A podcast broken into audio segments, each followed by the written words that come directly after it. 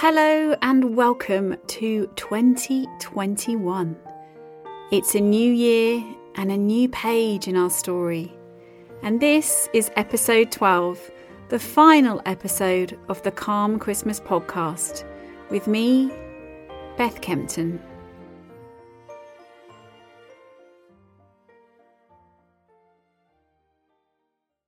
It's here. 2021 is here.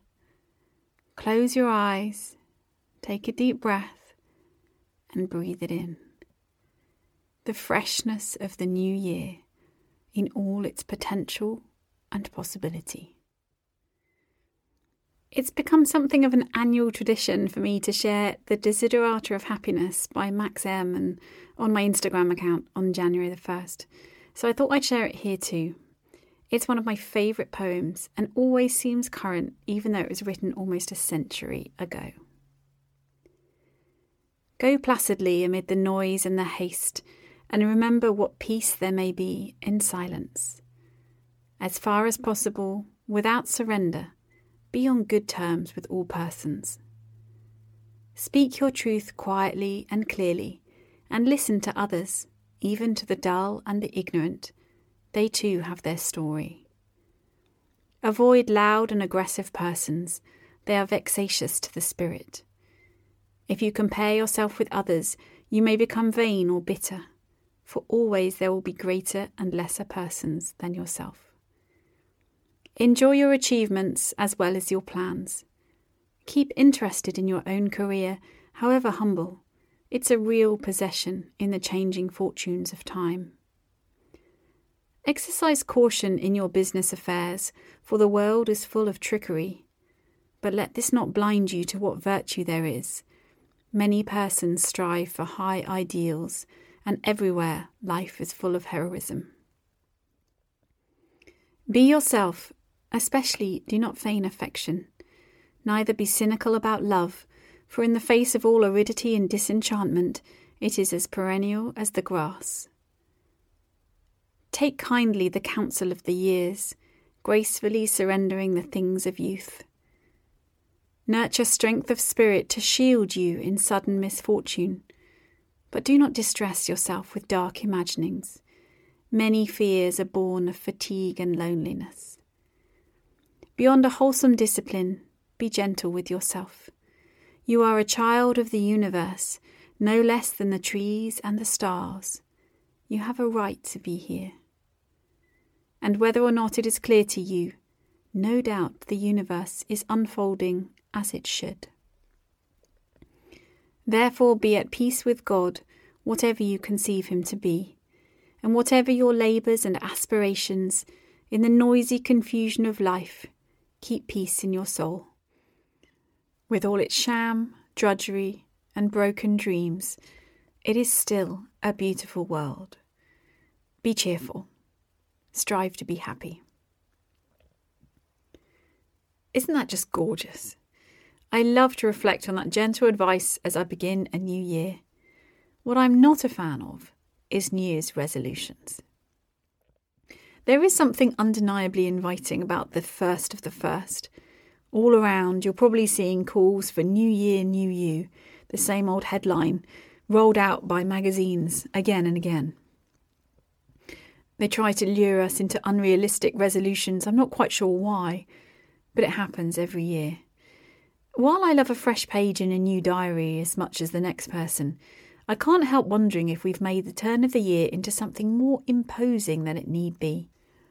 After all, in the Gregorian calendar, introduced by Pope Gregory XIII in 1582, the end of December is a rather arbitrary cut-off point given that those of us in the Northern Hemisphere are still in the depths of midwinter, and our natural inclination is to hunker down and hibernate rather than embark on a bold new adventure.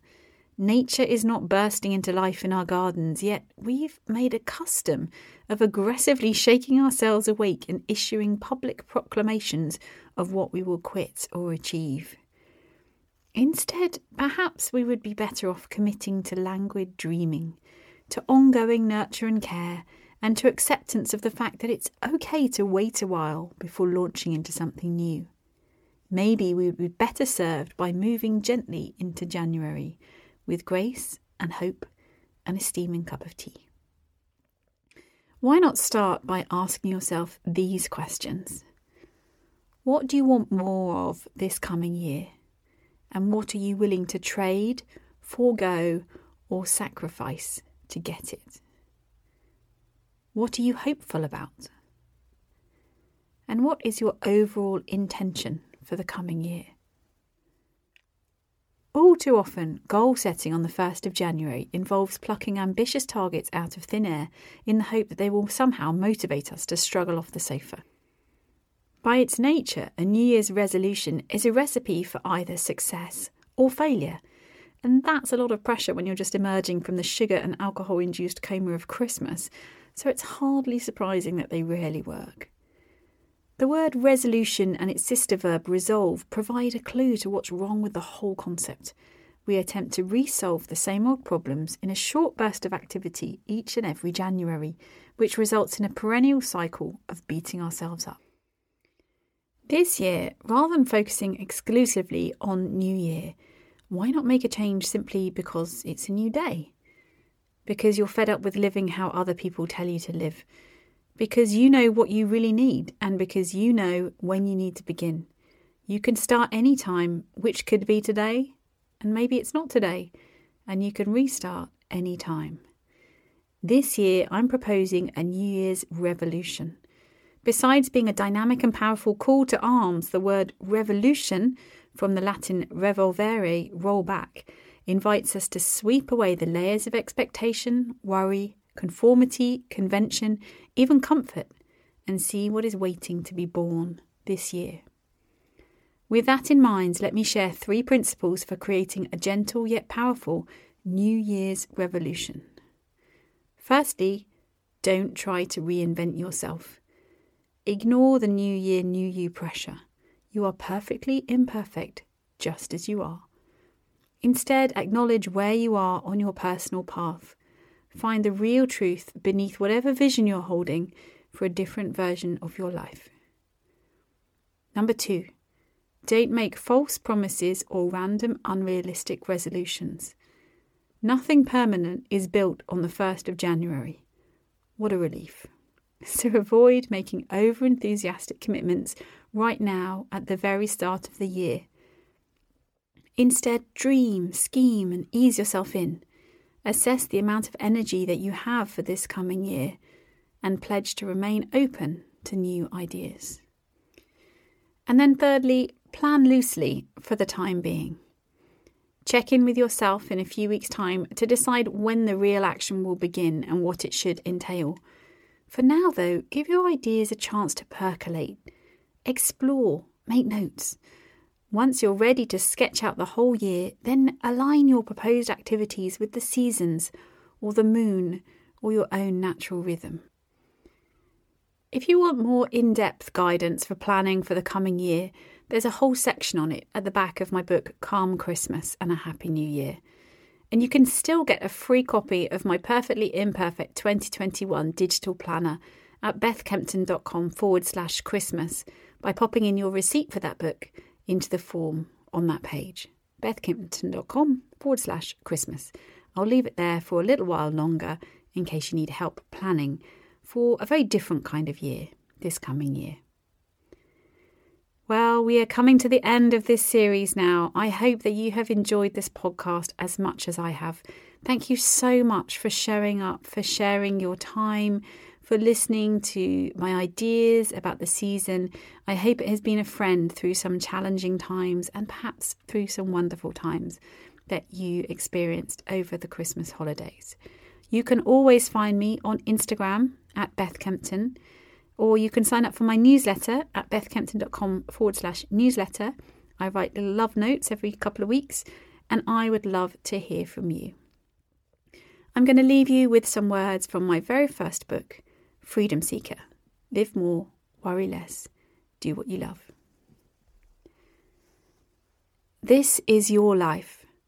You get to choose whether you live more and worry less, whether you do what you love, whether you stay committed to your path and to experiencing your life as your authentic self. You get to choose who you fly with or whether you fly alone. You get to choose how you spend your days and whether you notice the moments of those days. This promise is unconditional. You can choose to feel free come rain or sun, hail or sleet, come calm days or stormy days, through the tough and the turbulence, the rapture and the rebirth. Freedom seeking is a lifelong quest. It's an ongoing journey of awakening to what really matters in the beauty and the dust, to what we can do and to what we must. Life is wild and glorious, hard and beautiful.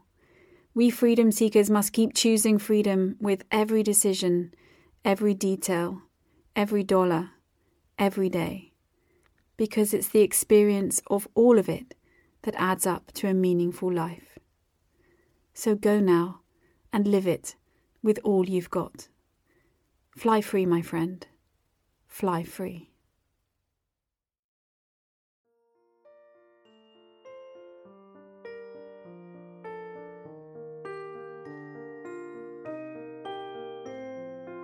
You've been listening to the Calm Christmas podcast with me, Beth Kempton. Here's wishing you a wonderful year in 2021.